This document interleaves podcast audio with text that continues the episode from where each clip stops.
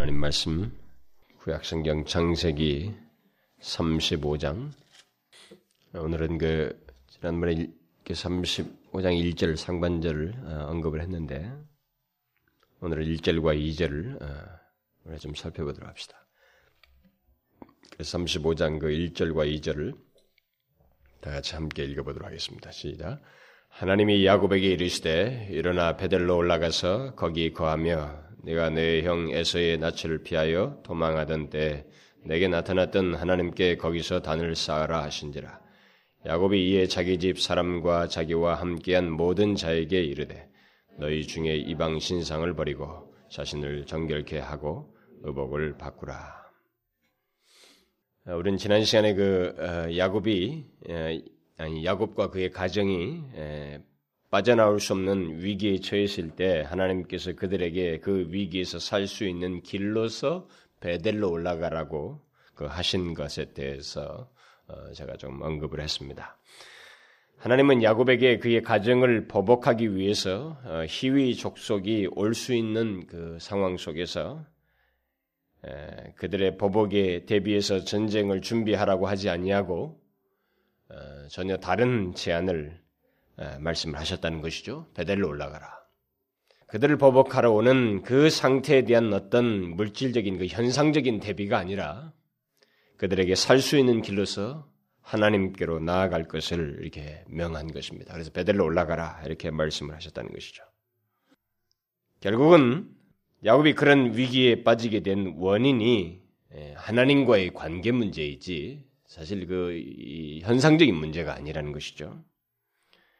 그렇기 때문에 그 위기에 대한 해결도 하나님과의 이 관계 문제를 해결하는 데서 답을 얻으신 것이지 다른 답을 그가 찾은 들 거기서는 얻을 수가 없다는 것입니다. 그런 맥락에서 그 위기 속에서 하나님께서 이 야곱에게 베델로 올라가라 이렇게 살 길로서 이렇게 말씀하셨다는 거죠. 결국 하나님은 야곱을 베델로 부르심으로써 그가 이전에 가졌던 태도, 다시 말하면 하나님이 아니면 살 수 없다고 하였던 그 태도를 다시 갖기를 원하신 것입니다. 그런 태도를 잊은 야곱, 그래서 위기 속에서 어떻게 할 줄 모르는 야곱에게 하나님은 어떤 특별하고 새로운 해답을 제시하지 않았습니다. 그렇기보다는 오히려 이전에 그가 깨닫, 깨달았던 사실, 그리고 그가 그동안에 알고 살아왔던 삶의 원리를 다시 상기시켜서 그 태도를 그 삶의 위기에 대한 해답으로서 제시한 것입니다. 뭡니까? 배달로 올라가라는 것은 하나님이 아니면 안 된다는 것. 하나님을 의지해야만이 살게 된다는 것. 바로 그것을 그에게 말씀해 주신 것이다라는 것입니다. 그러니까 하나님의 백성들의 삶이란 다른 게 아니다는 것을 우리에게 말해 주는 것입니다. 그것은 하나님의 백성이 된 이후에 어떤 상황에 처하든 문제가 있을 때든 없을 때든 부유할 때든 어려울 때든 하나님을 전적으로 의지하여 산다는 것, 사는 자라는 것이 바로 하나님의 백성의 삶이라는 것을 다시 상기시켜 준 것입니다. 하나님께서 야곱에게 그 위기에서 베들로 올라가라고 하신 것은 다시 그 상태로 그를 그 상태를 잃어버린 그 야곱에게 다시 이전의 상태로 부르시는 것이요. 아, 이전과 같은 그런 태도를 가지고 하나님 앞에 서는 상태로 부르시는 것이고 그런 상태로 돌아가라는 일종의 하나님의 요청인 것입니다. 이것이 하나님께서 야곱을 베들로 부르신 가장 기초적인 의미입니다. 그러나 하나님께서 이때 야곱에게 나타나신 것은 나타나셔서 이 위기 속에서 이제 무엇인가 그에게 말씀하시는 것은 베들로 올라가라고 하시면서 이렇게 그에게 임하셔서 말씀하신 것은 바로 그것만을 위해서 어, 임하셔서 말씀하신 것은 아닙니다. 우리는 하나님께서 야곱에게 베델로 올라가라고 말씀하심과 동시에 그에 뒤이어서 야곱에게 베델로 올라가서 구체적으로 무엇을 할 것인지를 말씀해 주시고 있습니다. 다시 말하면 또 다른 목적이 있다는 것입니다. 어쩌면 더 중요한 뜻이 있다는 것을 우리에게 시사해 주고 있습니다. 하나님이 야곱에게 임하신 그 목적 중에 더 중요하다고 할 수 있는 그 목적은 그가 처한 위기로부터 그를 구출해내고 그와 그의 가족을 보존하기 위해서이기도 하지만 그보다 더 중요한 것은 하나님께서 야곱에게 주님 앞으로 나와서 단을 쌓으라는 이런 말씀을 통해서 그의 상태에 대한 고침을 그리고 하나님께서 그에게 분명하게 단순히 살리고 보존하는 것뿐만 아니라 이 사람 하나님의 백성인 이 야곱과 그의 가정의 어떤 상태, 하나님의 백성이라고 하는 그들의 독특한 상태가 있기를 원하신다는 것을 결국 주님의 말씀 속에서 우리에게 말을 해주고 있습니다. 하나님께서 베들로 올라가라 이렇게 말씀하시고 것을 끝내지 않냐고 베들로 올라가서 단을 쌓으라 말씀을 하십니다. 그러자 야곱이 자기 집사람과 자기가 함께한 모든 자들 뭐 종들이나 뭐 거기 함께 딸린 사람들 모든 사람이겠죠. 이런 사람들에게 바로 그 말을 듣고 뒤이어서 말을 하는 것이 너희 중에 이방 신상을 버리고 자신을 정결케 하고 의복을 바꾸라. 이런 예상치 아니한 그런 태도를 보이는 것입니다. 결국 하나님께서 이마에 말씀하신 것으로 인해서 일어난 일을 이 결과를 보게 될 때 하나님은 지금 그리고 베델로 올라가라고 그렇게 올라가라고 한 다음에 단을 쌓으라고 말을 하시고 그것에 따라서 이 야곱이 취한 태도를 보게 될 때 하나님은 그동안 다뤄지지 않고 있었던 문제를 지금 다루고 있는 것입니다. 야곱과 그의 가정 안에 깊숙이 숨겨져 있는 하나님의 백성이라고 하지만은 이 백성 속에 깊숙이 숨겨져 있는 하나님 앞에서 고쳐야 하는 그 은밀하고도 오래된 캐캐 묵은 이 내용을 다루시는 거예요. 아주 정확하고 심각하게 다루시는 장면이 지금 오늘 본문에 나오는 것입니다. 그건 뭐예요? 거룩하신 하나님을 믿는다고 하지만 거룩하지 않은 채 하나님을, 하나님을 믿으려고 하는 이 야곱과 그의 가정의 전체적인 문제, 전반적인 내용을 이 위기 속에서 다루시고 있는 것입니다. 이 전체적인 문제라는 것은 뭐 특별히 어떤 한 문제가 아닙니다. 전체적으로 해이해진 이들의 영적 상태를 하나님은 지금 다루시고자 하시는 것입니다. 그래서 어떤 구체적인 내용을 언급하고 있지 않습니다. 베드로 올라가서 단을 쌓으라고 하는 간단한 말씀만을 하시고 있습니다.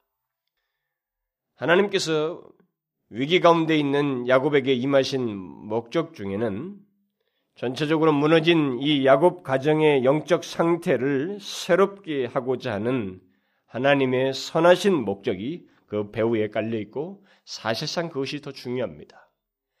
야곱과 그의 백, 이, 그의 가정을 하나님께서 이 상황에서 살리신다고 하는 것은 너무나 당연한 것입니다.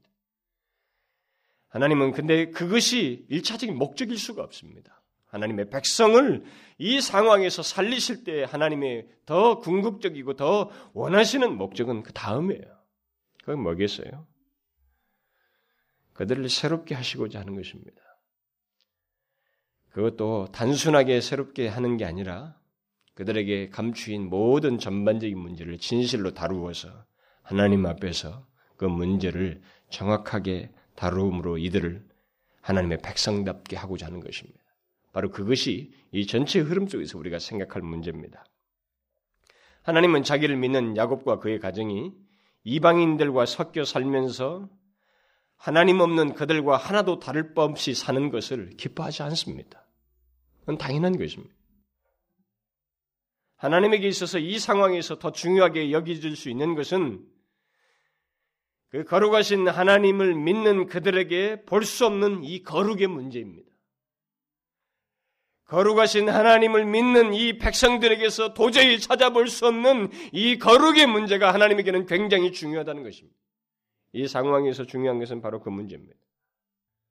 하나님께서 단순히 베델로 올라가라는 것이 아니라 올라가서 단을 쌓으라고 하신 것, 하시고 그 말씀을 들은 야곱이 각성하여서 그 다음에 취한 태도를 통해서 우리가 보게 되는 것은 바로 이 거룩의 문제예요. 그래서 이 35장에서 우리가 분명히 보는 것은 야곱 가정의 이 거룩한 각성입니다. 어떤 사람은 이것을 영적 부이라고 가정 안에 있는 영적 부이라고 했습니다만 얼마든지 그렇게 말할 수 있겠죠. 근데 지금까지 살펴온 이 야곱의 전체 삶을 놓고 볼 때 이 상황이 말해주는 한 가지 중요한 사실은 야곱이 분이엘 경험을 하고 난 뒤 10년 이상의 영적 해이, 해이한 상태 이후에 그 모든 상황 속에서 중대하고 심각하게 직면했어야 할 이미 그 살아오면서 하나님을 믿는 자로서 중대하게 다루었어야 하는 하나님의 백성으로서 반드시 사무치게 알고 있어야 하는 이 거룩의 문제. 이 거룩의 문제를 이제 이 상황에서 직면하게 되는 것이고 하나님은 그것을 중대하게 다루시고 있는 것입니다. 그래서 세겜에서 구별시키는 거예요. 같이 못 살게 하시는 겁니다. 섞여 살 수 없다는 것을 일차적으로 가시적으로 나타내시면서 그 구별뿐만 아니라 단을 쌓으라고 말을 하시는 거예요. 내가 믿는 하나님이 거룩하시다는 것과 그를 믿는 나 또한 거룩해야 된다고 하는 이 문제를 야곱이 지금 직면하는 것입니다. 야곱 가정 전체를 놓고 볼 때 우리는 영적 각성과 한 가정의 부흥을 말할 수 있습니다. 뭐 이 부분에 대해서도 조금 다음 시간에 언급을 할 기회가 있겠습니다만. 그러나 야곱은 여기서 자기를 이끄시는 하나님에게 있어서 이 상황을 통해서 크게 자기에게 지금 나타내시고자 하는 것은 하나님의 백성된 야곱에게 도무지 보이지 않는 거룩이에요. 하나님의 백성이라고 하는 하나님 거룩하신 하나님을 소유하고 있던 그를 믿는다고 하는 냄새가 하나도 나지 않는 이 현실입니다. 그 상황을 주께서 다루시는 거예요, 지금. 이것은 굉장히 심각한 문제입니다. 거룩이 없는 하나님의 백성이라는 것은 생각할 수가 없는 것입니다. 있을 수가 없어요. 거룩하신 하나님을 믿으면서 거룩한 삶이 없다는 것, 거룩한 구별이 없다는 것은 있을 수가 없는 것입니다. 이것은 오늘날도 동일한 것입니다. 하나님의 백성이면 반드시 이 문제에 분명한 이해와 답을 가지고 있어야 되고 그 삶 속에서 이 문제가 중대하게 나타나야만 하는 것입니다. 거룩이 없이는 하나님의 백성일 수가 없다고 하는 생각과 실제로 그런 모습이 있어야 됩니다. 야곱의 가정은 지금 그것이 깨진 것입니다. 세겜, 백, 세겜, 세겜 사람들과 함께 뒤섞여서 그것을 상실하고 있었습니다. 도대체 거룩한 하나님을 믿는다고 하는 이들의 독특한 모습과 그런 구별된 모습이 하나도 나타나고 있지 않았습니다. 거룩이 없이 이 세상 속에서 섞여 살고 그가 믿는 거룩하신 하나님을 무색히 하는 그런 하나님의 백성은 일시적으로는 있을지 모르지만 그건 본래 모습이 아닙니다. 하나님은 그런 모습이 있게 될 때 그에게 이런 위기 속에서 다루셔요. 그리고 이런 문제를 반드시 다루십니다. 하나님은 자기의 택한 백성, 자기의 백성들에게 있어서 이 거룩의 문제를 반드시 다루십니다. 이것이 그에게 있어서 반드시 드러나도록 하시는 역사를 하셔요. 전체적으로 우리가 이 장면을 이 지금까지 제가 이 스물 몇 번째 지금 설교를 하고 있습니다만 이 야곱의 전체 삶을 놓고 보시면 압니다. 이 사람이 분이엘 경험이 있기 전까지 이 거룩의 문제에 대해서 희미하고 조금 소극적이고 또 일시적인 성향을 띈 것은 그래도 봐줄 수 있어요. 그러나 이제 하나님이 어떤 분이신지를 정확하게 알고 경험한 이 분이엘의 경험 이후에 이 사람이 이 거룩의 문제에 대해서 해이해졌다고 하는 것은 심각한 것입니다. 그것을 10년 동안 해이해지면서 그들과 뒤섞여서 하나님의 백성이라고 할 만한 모습을 나타내지고 나타내고 있지 않은 이 장면은 굉장히 중대한 문제라는 것입니다. 그래서 그것을 하나님께서 지금 다루시고 있는 거예요. 야곱은 그동안 살면서 그렇게 중요하게 생각하지 않았습니다. 이 문제. 10년 동안 그랬어요. 심각하게 생각하지 않았다는 것은 몰랐다는 게 아닙니다. 알고도 있었지만 그것을 평범하게 다루어 왔다는 것입니다. 제가 말한 걸 잘 들어야 됩니다. 우리도 평범하게 다룰 수 있어요. 예수를 믿고 교회를 다니지만 하나님 앞에서 거룩한 문, 거룩 이 거룩과 관련해서 생각하고 생각했을 때 거기다 문명하게 태도를 갖출 수 있는데도 불구하고 분명한 태도를 갖지 않냐고 툭툭툭 건드리면서 대충대충 다루면서 살 수 있습니다. 야곱의 세월이었습니다. 10년 동안에. 그렇게 쑥쑥쑥 넘어온 거예요. 그러다가 이 위기에 빠진 것입니다. 그래서 그는 디나 사건으로 인해서 직면한 여러 가지 문제와 위기 앞에서 이 문제를 생각하지 않을 수 없게 되었습니다. 그리고 하나님 또한 이 기회에 그것을 야곱으로 하여금 생각하고 각성하도록 지금 인도하시고 있는 거예요.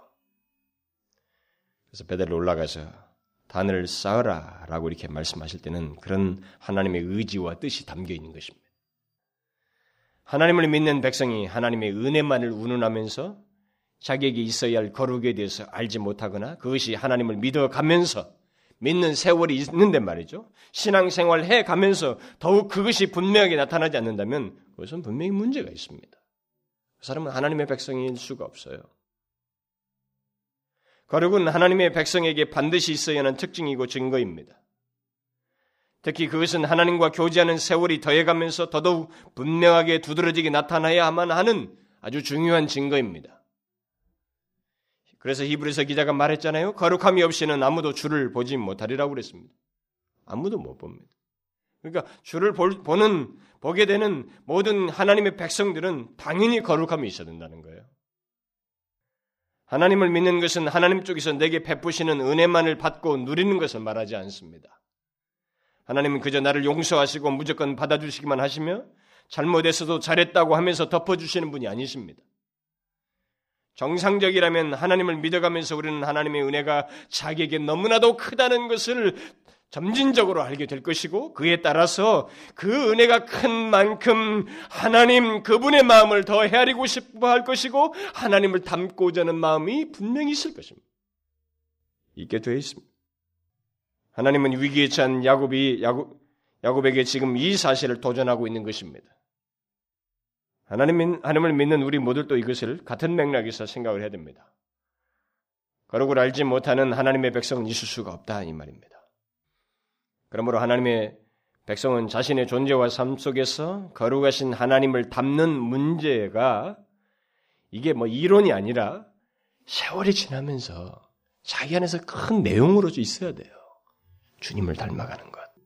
주님이 말씀하신 어, 주님처럼 나 스스로에게는 없었던 내용이든 이 거룩이라는 것이요. 네, 그런 것이 자기에게 있어야 된단 말이에요. 이것은 대충대충 생각하거나 지식적으로만 알았던 사람들은 어, 그러면서 예수를 믿는 사람들은 이제 반드시 직면해야 됩니다. 반드시 이 거룩의 문제 직면해야 돼요. 아주 심각하게. 아, 이 거룩하지 않고는 안 되는구나. 하나님 앞에서 이 구별되지 않고는 나는 아무 의미가 없구나. 나는 그리스도인일 수가 없구나. 주를 볼 수가 없구나. 주 앞에 설 수가 없구나. 이런 사실을 자기가 분명하게 이게 그냥 설교 듣고 끝낼 게 아니라 자기 자신이 중대하게 어떤 상황을 통해서든 또 말씀을 들어서든 들음으로써든 어떤 계기를 통해서든지 이것은 자신이 하나님 앞에 중요하게 다뤄야 돼요. 생각해야 됩니다. 이것을 통해서 각성이 있어야 돼요. 하나님을 믿는다고 하면서 또 분일의 경험 같은 이런 어떤 하나님의 은혜의 경험을 했다고 하면서도 34장까지의 삶이 전부라고 한다면 오늘 이 35장 이하 이런 내용이 이런 것이 없이, 없이 34장까지 삶이 전부라고 한다면 그게 하나님의 백성일까요? 한번 생각해 보십시오. 그게 하나님의 백성의 모습이겠냐는 것입니다. 하나님을 믿기 시작했다. 그러니까 그런데 하나님이 막 복을 주셨다. 은혜를 주시고 위기에서 구출하셨다. 그래서 하나님이 주신 은혜와 축복을 막 누리는데 그 누리는 걸 그 축복을 가지고 세상 사람들과 섞여서 같이 막 똑같이 그들과 다를 법 없이 세속적인 생활을 하면서 살아가는 것. 이름과 명분만 하나님을 믿는다고 하면서 그렇게 살아가는 것. 그게 하나님의 백성이겠냐는 것입니다. 하나님께서 그를 구별하신 목적이겠어요? 하나님이 원하시는 것이겠습니까? 그건 아니라 이 말입니다. 이 34장대로 끝난다면 이것은 34장까지의 내용이라면 그건 하나님의 백성일 수가 없는 것입니다. 하나님의 백성이면 34장의 내용이 있을 수 있습니다. 그러나 그 다음에 반드시 35장 같은 내용이 있어야 하는 거예요.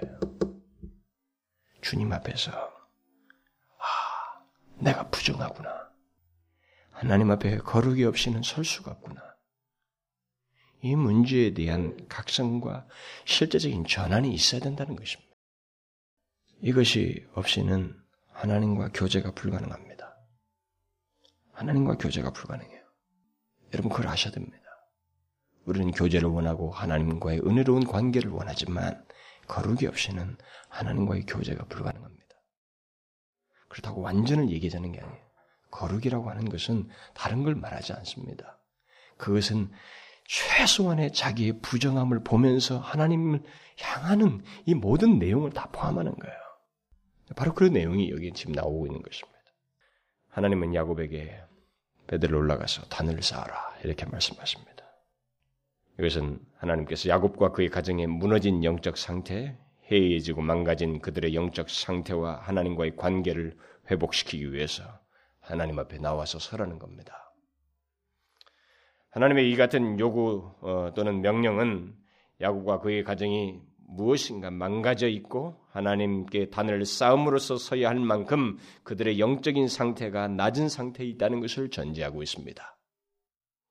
하나님은 야곱에게 현실적인 위기보다 더 중요한 것이 바로 이것이기 때문에 이 문제를 얘기하고 있는 것입니다. 서라. 단을 쌓으라는 거죠.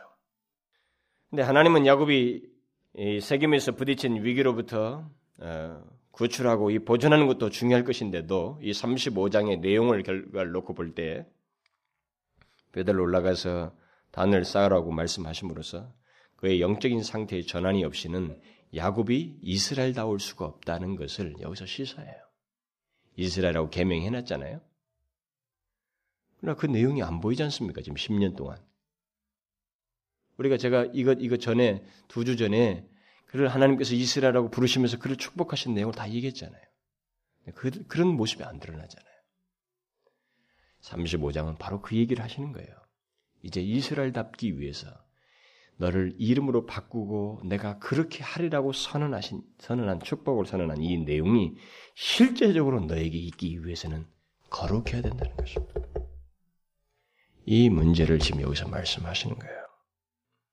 그런데 우리가 여기서 한 가지 먼저 생각할 것은 하나님께서 야곱에게 베델로 올라가서 단을 쌓으라고 하신 이런 요구가 어떻게 해서 있게 됐느냐는 것입니다. 하나님이 지금 야곱을 구해주면서 새로운 의무사항을 추구하고 어, 추가시켜서 지금 말하고 있는 것입니까? 야, 야곱아, 베델로 올라가서 단을 쌓아라. 너 좀 하나님 앞에 이렇게 단을 쌓는 어? 하나님 앞에 경배하는 일을 하라. 이게 하나님이 지금 야곱에게 추가시키는 요구 사항인가요? 아닙니다.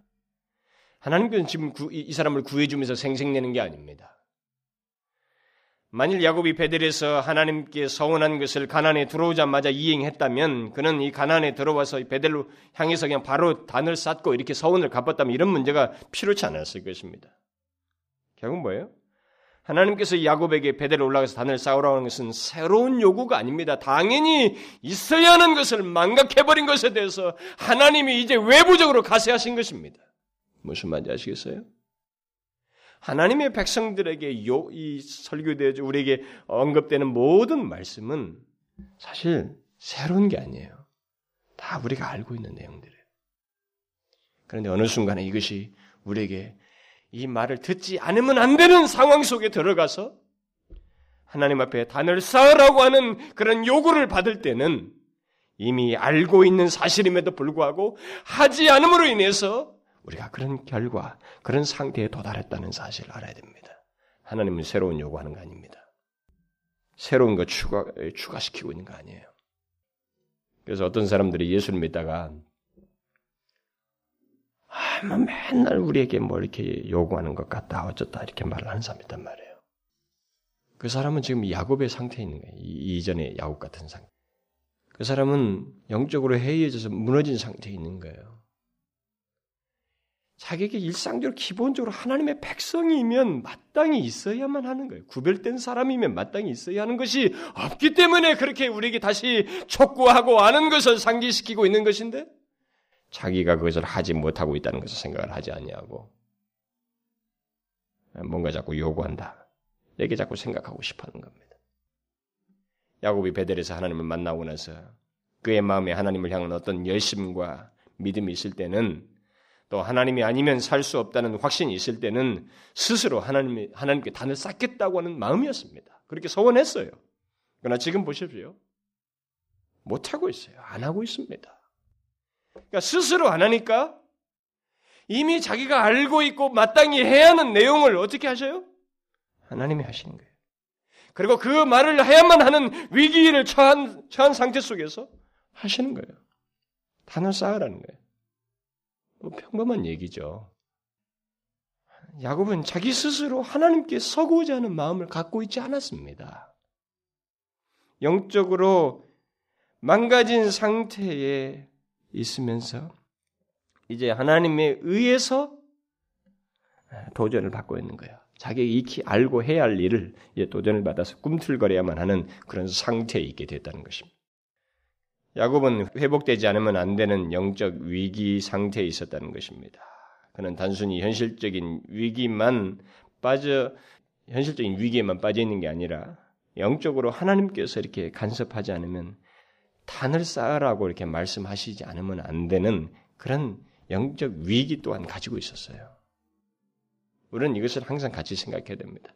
어떤 뭐 큰 내게 어려움이 닥치고 문제가 닥치면 우리는 하나님께 거기서 하나님 이 상황을 모면시켜 주십시오. 내게 이 상황을 좀 도와주십시오 라고 하는 이 욕심에 찬 이 기도만 해서는 안 되는 것입니다. 뭐예요? 그런 요구를 하면서 그런 기도를 할 때 정도는 하나님 앞에서 내가 신실하게 섰는가? 하나님 앞에 이렇게 기도하는 나의 상태는 어떤가? 이걸 동시에 생각해야 됩니다. 우리는 이 문제를 같은 입장에서, 같은 맥락에서 한번 적용해 보아야 돼요. 여러분 자신의 영적인 상태가 얼마나 해이해졌는지 또 얼마나 좋지 않은 상태에 있는지를 만일 알고 싶다면 그 사람은 자신의 신앙 태도에 능동성과 우러나옴이 있는지를 보면 합니다. 하나님을 향한 태도의 기쁨과 즐거움이 있는지를 보면 알아요. 성경은 하나님은 우리에게 분명히 말했습니다. 하나님을 믿는 자요, 성령이 거하는 자에게는 하나님을 향한 태도에 있어서 남다른 게 있다는 것입니다. 뭐예요? 주님과 함께하는 것을 좋아한다는 거예요. 기뻐한다는 것입니다. 그게 정상이라고 말하고 있어요. 근데 만일 그게 없다고 하면 그 사람은 지금 하나님의 요구를 받아야만 하는 말해 영적으로 해해진 상태에 있는 것입니다. 망가져 있는 거예요. 그래서 다른 게 아닙니다. 교회 안에 수동적인 사람들 있잖아요. 그 사람들은 영적으로 다 해해진 사람들이에요. 뭐 예수를 믿는 문제를 가지고 신앙생활을 어느 정도 했고 그동안에 처음에 나는 어떻게 주님을 만났습니다라고 했는데도 불구하고 여전히 그런 사람을 붙들고 이렇게 믿어야 된다 저렇게 믿어야 된다고 붙들고 계속 요구하고 그 사람에게 생활을 하나님 앞에 섬기는 생활들을 요구한다는 것은 그 사람이 지금 많이 안 좋다는 거예요. 그런 사람들에게는 다른, 다른 새로운 답이 있을 수가 없습니다. 그 사람이 알고 있는 대답이에요. 당신 말이야. 이전에 하나님이 그 참가 은혜 주실 때 알잖아. 당신 하나님께서 구원하신 거 알지? 당신 당신 예수 믿기 전 처음 하나님의 은혜가 얼마나 큰지 알았을 거 아니야. 그때 하나님 에서 어떤 마음 가졌어? 그 마음으로 하나님 앞에 나와야 돼. 하나님 앞에 서야 된다고. 이게 답이에요. 다른 답을 내릴 수, 단을 쌓으라는 것은 바로 그겁니다. 다른 답을 말할 수가 없어요. 그런데 사람들이 그런 답을 어떻게 합니까? 나 알아. 나 안다고. 안 움직여요. 그 사람은 35장의 내용이 없는 사람이에요, 지금까지. 34장에 머무는 사람입니다. 그리고 그 사람은 자기 자신의 상태와 자기 자신의 존재를 의심해야 돼요. 하나님의 백성이면 34장 끝나지 않습니다. 반드시 35장으로 가게 돼 있어요. 자기가 안 좋은 상태에 있는 것을 비록 알고 있는 내용이지만 그 상태로부터 벗어날 수 있는 길은 그 길밖에 없다고 알고 있는 지식이지만 다시 생생하게 나에게 말해줬을 때는 그것을 통해서 돌아켜, 돌이켜서 각성돼서 나와야지. 나 알아. 아는데 할 수가 없어. 어쩌겠다는 겁니까? 모든 원인이 하나님께 있다는 것입니까? 그것은 잘못이에요. 하나님은 야곱에게 죄악을 짓고 있던 그 환경인 세겜을 떠나서 베델로 올라가라고 했을 뿐만 아니라 거기서 물들어 있는 거기서 죄를 지면서 물들어 있던 너 자신을 하나님 앞에서 다루라고 지금 말하는 거예요. 단을 쌓으라고 하는 것은 단순히 베델로 이동 거기서 보존되는 이 문제만이 아니라 환경적인 이탈만을 말하는 게 아닙니다. 너 자신을 다루라는 것입니다. 여러분 중에 하나님의 말씀이 자기에게 자꾸 무엇인가 뭐 요구하는 것 같고 막 설교를 들으면 말이야 성경을 읽으면 뭔가 자꾸 요구하는 것 같고 말이 부담스럽 부담스럽다 이렇게 생각하는 사람 있습니까? 그 사람은 야곱이 하나님의 요구를 받아야만 했던 그런 34장 같은 상태에 있다는 걸 알아야 됩니다. 영적으로 그 사람은 안 좋은 해이한 상태에 있다는 것을 분명히 알아야 돼요. 반드시 이탈해야 됩니다. 거기서 구출돼야 돼요. 나와야 됩니다. 환경적인 이탈이 아니라 자기 자신의 뭔가 물들어 있는 이 상태에 대해서 심각하게 여길 줄 알아야 됩니다. 그대로 머물러 있겠다고 생각해서는 안 되는 것입니다. 그 사람은 하나님이 무엇이라고 뭐 굳이 말씀하시지 않아도 하나님의 은혜에 감사하며 하나님의 사랑에 감격하며 하나님 앞에 나아가려고 했던 이전에 그 태도로 돌이키기를 구해야 됩니다. 그리고 그 상태로 부터의 어떤 회복을 위해서 어떤 뭐 갑작스럽게 말해 내가 기도원에 한번 가봐야지. 뭐 누구의 기도를 받아 뭘 어째야지. 특별한 모션을 취할 필요가 없어요. 그것이 하나의 계기로서 할 수는 있습니다만 그것이 전부인 것처럼 태도를 취할 필요가 없습니다. 자, 그러면 이제 야곱과 그의 가족이 그 상태에서 베델로 올라가서 이전처럼 하나님만이 우리의 하나님이십니다.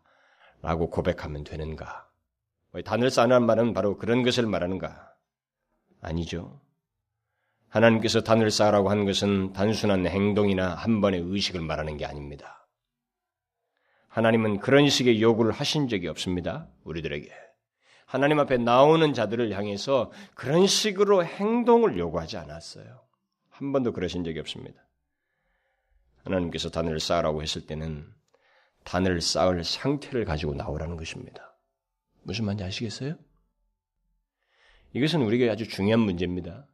하나님의 말씀을 항상 우리는 그렇게 들어요. 야곱이 결국 그렇게 듣습니다. 이 사람이 진정 하나님의 백성이기 때문에 그렇게 들어요. 여러분들도 마찬가지, 우리도 마찬가지입니다. 하나님께서 야 너 이렇게 해라, 주를 어떻게 섬겨라, 뭐 이렇게 말하면 그것은 행동 이것이 전부가 아니라는 걸 알아야 됩니다. 이것을 반드시 나가야 돼. 이렇게 해야 됩니다. 그러나 이것을 하게 되는 하나님 앞에서 진정한 상태를 가지고 이 일을 해야 된다는 것을 잊지 말아야 됩니다. 지금 그거예요. 하나님은 의식을 얘기하지 않습니다. 행동을 말하지 않아요.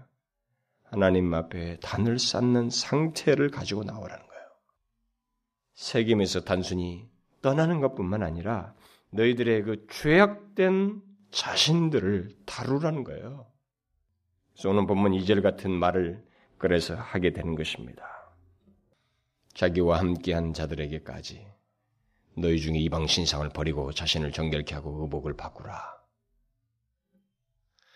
우리는 여기서 야곱이 어떻게 해서 하나님이 그에게 베델로 올라가서 단을 쌓으라고 한 말씀을 듣고 2절 같은 요구를 하게 됐는지 의문이 가요. 그렇죠? 의문을 가, 갖지 않을 수가 없습니다. 하나님은 야곱에게 베델로 올라가서 단을 쌓으라고 했는데 그 말씀을 들은 야곱은 야곱의 뒤이은 반응은 자기 가족들을 포함해서 자기 집에 있는 모든 사람들을 모아놓고는 너희 중에 이방 신상을 버리고 자기를 정결케 하고 의복을 바꾸라. 아주 진도가 팍 나가버렸어요. 어떻게 해서 야곱이 이 같은 요구를 하게 되었을까? 여러분 이것은요 야곱의 독특한 생각이 아닙니다. 이걸 아셔야 됩니다. 이 결과를 놓고 보면 인간의 연약함이라든가 무지함이라든가 이런 걸 감안하면 이 2절의 요구는 독특하다 이렇게 말을 할 수 있어요. 그러나 분일의 경험이 있고 지금까지 하나님의 은혜를 경험해온 이 야곱에게 있어서는 이건 독특한 생각이 아닙니다. 그리고 그리 놀라운 내용도 아니에요. 왜 그렇습니까? 하나님을 진실로 아는 사람이라면 그가 하나님 앞에 나아가 서기, 나아가서 서기 위해서는 먼저 오늘 본문 같은 내용이 있어야 된다는 것은 기본적인 겁니다. 그냥 하나님이 그냥 단을 쌓으라고 한 것이 아니라는 것은 그에게 기본적인 지식이에요. 그렇죠? 하나님께 나아가 단을 쌓기 위해서 당연히 그런 어떤 진실한 모습, 상태, 이것이 있어야 된다는 것에 대해서는 우리가 다 알고 있는 거예요. 그리고 야곱은 이미 그것을 알고 있는 사람입니다. 그리고 체험적으로 경험한 사람이에요. 그러나 그는 하나님께서 그에게 말씀하시기 이전까지 자기가 알고 있었던 그 진리들, 이 모든 진리가 하나님께서 원하시는 것에 대해서 하지 못했던 것은 그렇지 못할 만큼 자기가 무너져 있었어요. 영적으로 해이해졌습니다. 자기 마음이 순결하지가 않았어요. 그래서 모든 하나님의 진리가 그에게는 죽은 지식이 되었던 것입니다. 여러분 아십시오. 여러분과 제가 예수를 믿으면서 하나님의 진리를 알고 성경 지식을 막 알고 있는데 이게 나한테 하나도 행할 행해지지도 않고 또 행할 그런 능력도 없어 보이고 그런 순종할 마음도 없고 뭐 여력도 없고 의욕도 없어지는 그런 상태에 만일 가게 됐다면 그건 다른 거 아니에요. 뭐 나는 그럴 마음도 없어. 다른 거 탓할 거 아니에요. 자기 자신만 보면 딱 돼요. 당신이 무너진 거예요, 벌써. 책임 생활에 젖은 것처럼 세속에 젖었고 자기 욕심과 자기 일에 심취해 있고 자기 자아를 위한 모든 것에 흠뻑 젖어 있는 것입니다. 그러기 때문에 주님을 향해서 이렇게 순종할 마음도 생기지 않는 거예요. 무슨 말인지 알겠어요? 다른 게 아닙니다. 결국 알고 있는 진리지만 그 진리를 행치 못할 정도로 마치 행할 능력이 없는 듯이 무기력해 있는 것. 어떻게 해요? 죄로 물들어 있었기 때문에 그렇게 된 것입니다. 영혼의 상태가 잠들어 있기 때문에 그렇게 되는 거예요. 오늘날 그리스도인들이 그리스도인에서 어떻게 살아야 하는지를 몰라서 못 살까? 한번 질문해 보십시오.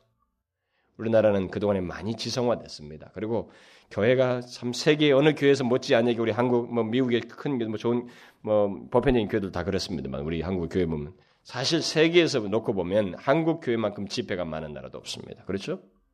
우리는 모든 집회 주일 오전 오후 수요일 날 금요일 날 매일 새벽 세계에서 그리스도인들의 삶 속에서 가장 집회가 많은 나라 우리나라예요 결국. 물론 공산권 국가라는 이런 데서도 뭐 모르겠어요. 우리 중국 같은 이런 데서 좀 그런 일이 있겠지만 우리 전통적으로 오랜 세월 동안에 그렇게 이게 집회가 많은 나라는 우리나라입니다. 그래서 우리는 그런 가운데서 많이 배웠어요. 하나님의 말씀을 듣고 하나님과 어떻게 살았는지 많이 알고 있습니다. 그래서 저한 최소한 몇 년씩 교회를 다닌 사람이라면 그 부분에 대해서 답을 다 알고 있습니다. 하나님께서 우리에게 원하시는 것이 무엇인지 다 알고 있어요. 그러나 어떻습니까? 우리들의 그리스도인들의 삶이 어떻습니까? 몰라서 못 삽니까? 물론 어린 사람들, 영적 어린 사람, 물론 그런 사람이 있을 거예요. 그러나 대부분의 사람들은 그렇지 않습니다. 알고 있음에도 불구하고 하지 않는 거예요. 못 하는 겁니다. 또 하려고 하질 않는 거예요. 그리스도인답게 살지 못하는 그 사람들의 이유는 그들이 알고 있는 진리가 하나의 죽은 지식처럼 될 정도로 영적으로 무너져 있는 거예요. 해이해진 것입니다. 자기 생활에 빠져 있어요. 자기 자아에 심취해 있습니다. 자기 자기 자아를 위한 삶에 깊이 빠져 있는 것입니다. 죄악에 물들어 있어요. 세상에 깊이 들어가 있는 것입니다. 그렇기 때문에 알고 있어도 많이 알고 있지만 하나님 앞에 어떻게 살았는지 알지만 지킬 수가 없는 거예요. 안 되는 것입니다. 하고 싶어. 그런데 안 돼. 이런 말을 자꾸 반복하는 거예요. 성경 공부할 시간에 서로 sharing 하라면 맨날 그 타령이에요. 죽는 소리나 죽는 소리 한다. 아, 그런데 뭐 안 되고 어쩌고저쩌고. 물론 우리가 그것을 받아들여야 돼. 우리에게는 그렇게 말하고, 말하지 않을 수 없을 정도의 우리는 연약함이 있습니다. 저는 매주 여기 있을 때마다 그것을 항상 생각하는 사람입니다. 한 주간도, 3일 동안도 내 자신에게서 그런 더 풍성치 못했던 것을 발견하는 사람이에요. 그런 게 있어야 됩니다. 그러나 개선되지 않은 거 있잖아요.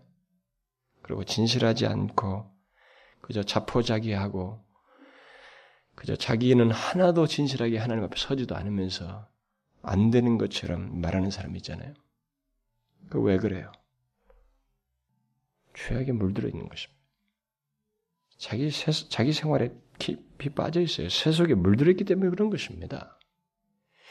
34장에서 헤어나지 못했어요. 주님께서 찾아오셔서 말씀하시니까 이렇게 된 겁니다. 그러기 전까지 못 헤어나오잖아요. 왜요? 그 생활에 깊이 젖어 있으니까. 스스로 알고 있어도 못하고 있는 거예요. 이제서야 주님의 말씀을 듣고 야곱이 하는 겁니다. 그 말씀을 통해서 각성되고 나서야 이런 요구를 하고 있는 거예요. 이 요구를 모르는 게 아닙니다. 이 사람은 알고 있는 내용들이에요. 여러분 알다시피 이 야곱의 가족들이 자식들이 이 할례를 어떻게 악용하고 있습니까? 이 하나님이 주신 질, 이 질, 진리, 이 뭐, 말씀의 지식도 이렇게 악용할 수 있는 거예요. 죽은 지식입니다. 죽은 지식이에요. 어떻게 그렇게 악용할 수 있어요? 잘못, 잘, 그 내용에 제대로 적용을 못하는 일이 왜 생깁니까? 그것은 그들이 영적으로 해이졌고 망가져 있기 때문에요. 거기 생활에 젖어 있기 때문에 그렇습니다. 그 사람은 그런 상태에 있는 사람들은 다른 답을 찾으면 안 됩니다. 여기 하나님께서 야곱에게 요구하신 거 있잖아요. 너 세겜에서 일어나 베델로 올라가서 단을 쌓으라고 두 가지 말하잖아요. 이 두 가지를 하는 거예요. 하나는 환경적인 죄에 쩌들린 그 상황으로부터 자기를 격리시키는 것이고 자꾸 빠져들어 같이 놀아나고 거기에 빠지고 자기 생활에 거기 빠져 들어갈 게 아니라 그것으로부터 자기를 격리시키는 것이고 실제 물들어 있는 자기 자신의 상태를 하나님 앞에서 진지하게 다루는 것입니다. 뭐 다른 거 없어요. 야곱은 놀랍게도 여기서 베델로 올라가라고 하는 이 하나님의 말씀을 듣고 깨어납니다. 그는 하나님께서 요구하시는 것이 단순히 베델로 올라가서 단을 쌓으라, 쌓으라는 것이 아닌 것을 의식을 하라는 것이 아니라는 것을 압니다. 알게 됩니다. 그러니까 이 사람이 진실한 하나님 백성이에요. 분이엘의 경험이 거짓이 아니었다는 것이 바로 여기서 드러나는 것입니다. 그는 하나님이 원하시는 무엇인지를 알게 되는 거예요. 일종의.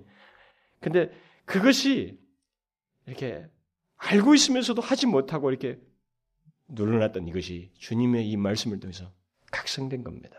확게 해나는 거예요. 그는 하나님 앞에 나아가기에는 부적합한 자신의 상태를 이 말씀을 듣고 생각하게 되는 거예요. 깨닫게 됩니다. 그래서 욕을 하는 거죠. 이절 같은 욕을 하는 것입니다. 결국 각성은 다른 게 아니라는 거예요. 우리가 중요하다고 생각하고 이것은 꼭 따라야 된다고 알고 있는 그 진리. 그렇지만은 그 중요하게 중요하다고 여겼던 것을 중요하게 여기지 않고 이렇게 사는 그런 것으로부터 아, 중요하다는 것을 다시 중요하게 생각하는 것. 그래서 사무치게 깨닫는 것. 이게 각성이에요. 하나님의 진리를 하나님의 진리처럼 여기지 않고 교훈이나 세상의 단순한 얘기처럼 그냥 하나의 설교로 듣다가 이게 하나님의 말씀. 아, 하나님께서 내게 지금 이 상황에서 말씀하시는구나. 라고 하는 새롭게 더 그것을 사무치게 깨닫는 것. 그게 각성이에요. 바로 그 작업이 지금 야곱에게 있게 된 것입니다. 그래서 야곱은 하나님 앞에 서기에 단을 쌓으러 했지만 그 하나님 앞에 단을 쌓으러 가기에는 부적합한 자신을 상태를 본 것입니다. 자신들은 더럽혀져 있다는 것을 알게 되었어 보게 된 것입니다. 그래서 그는 이것을 요구하는 것입니다. 우상을 제거하라. 자신을 정결케 하고 의복을 바꾸라.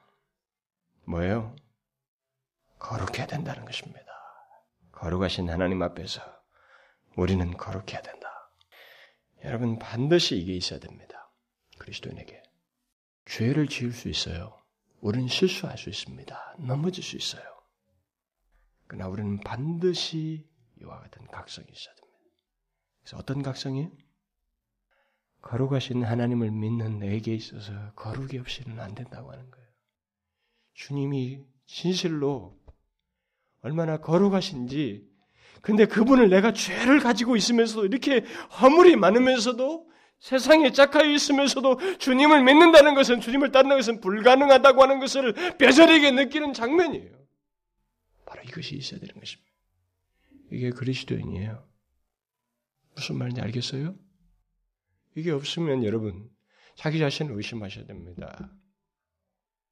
성경은 놀랍게도 이 야곱의 삶을 통해서 우리에게 막 정말로 많은 것을 생각하게 해줘요. 믿음의 족장으로 불리울 이 사람이 그 많은 실패의 삶을 통해서 우리에게 너무나 귀한 내용들을 말해줘요. 34장 같은 상황이 있을 수 있다는 겁니다.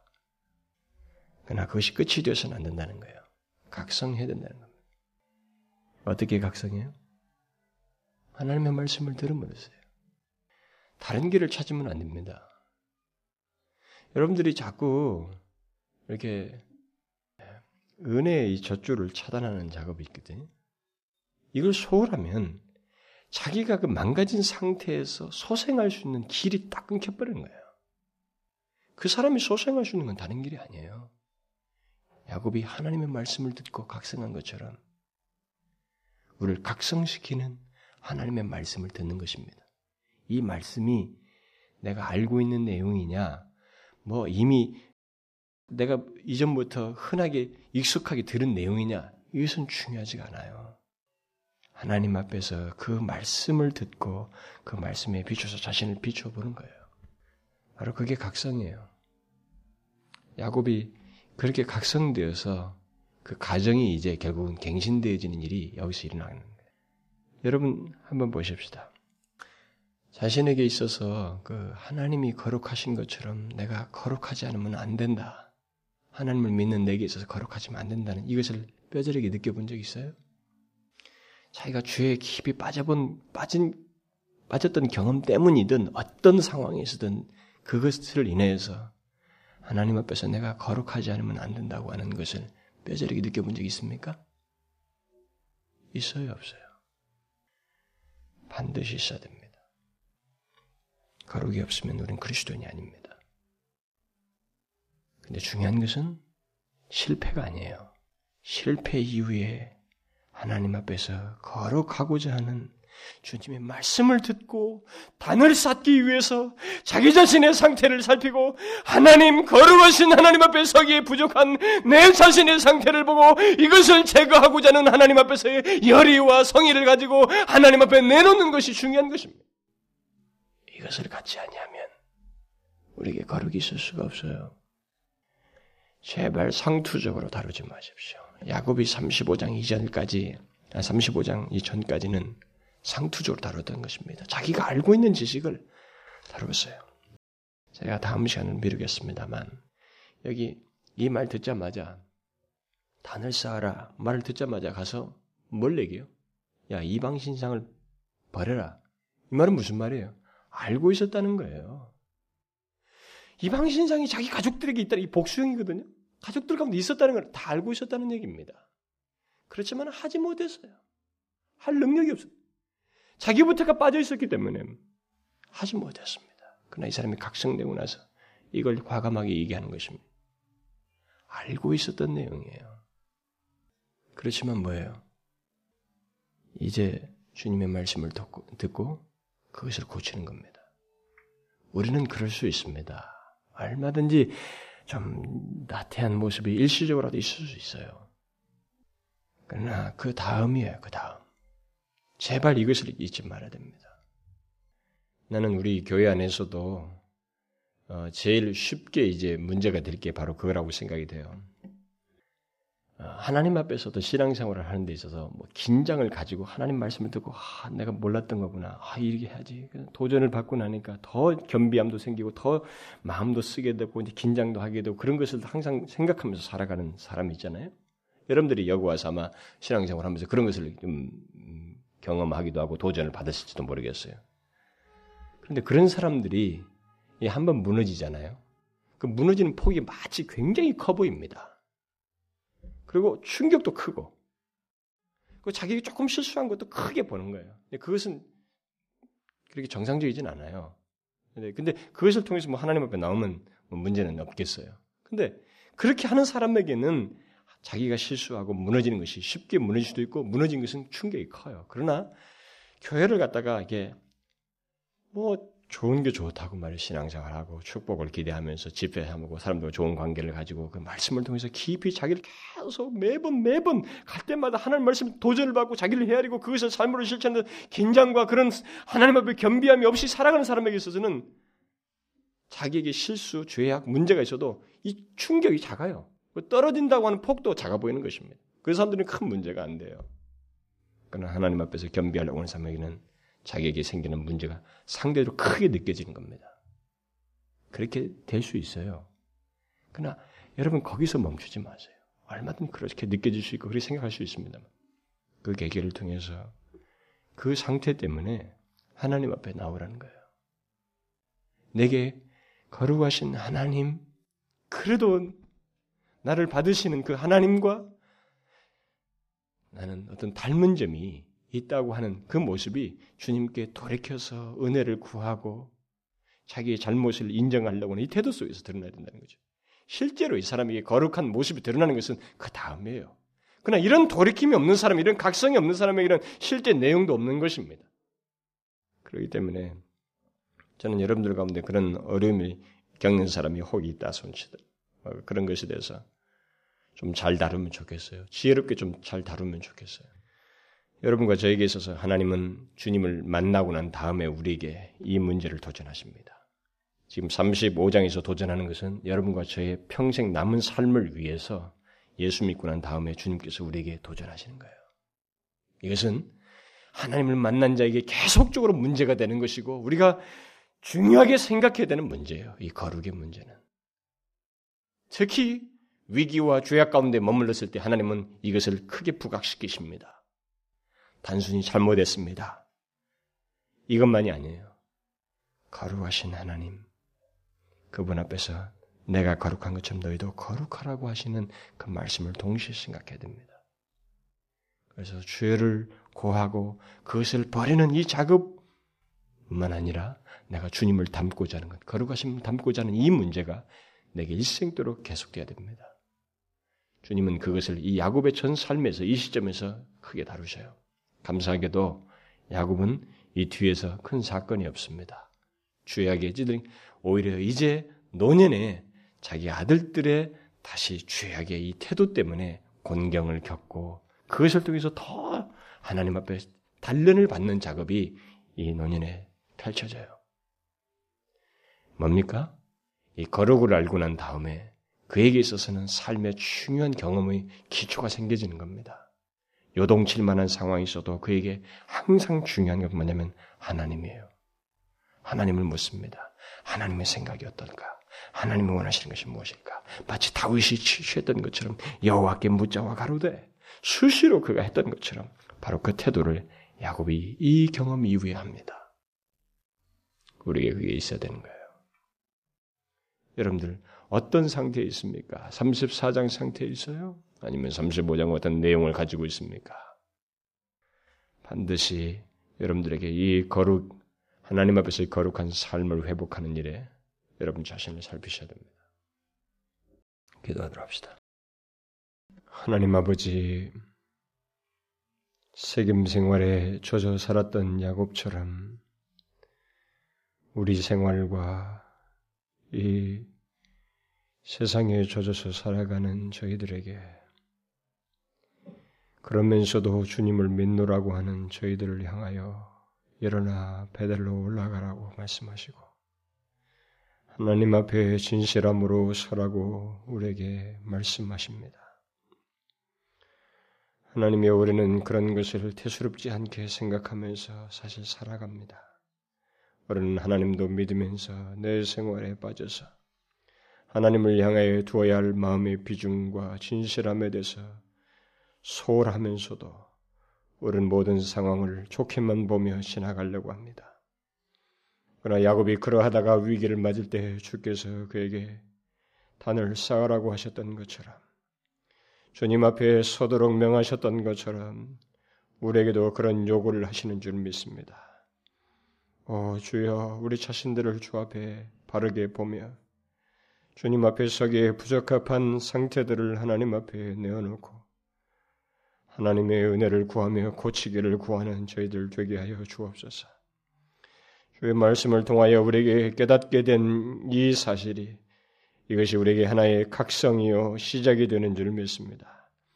이것을 통하여 하나님 앞에 겸비하여 서고 이전 생활로부터 돌이키는 분명한 전환이 되게 하시고 무엇보다도 거룩하신 하나님처럼 우리도 거룩하기를 구하는 하나님을 닮고자 하는 그런 모습이 우리 가운데 분명하게 있게 하여 주옵소서. 그것이 하나님의 백성이요 주께서 선택하신 자의 목적인 줄 믿습니다. 우리를 그렇게 구별하신 줄 믿사오니 이 주께서 구별하신 목적을 따라 그 거룩함이 우리의 삶 속에서 존재 속에서 분명하게 드러나게 하여 주옵소서. 주께 구하며 예수 그리스도의 이름으로 기도하옵나이다. 아멘.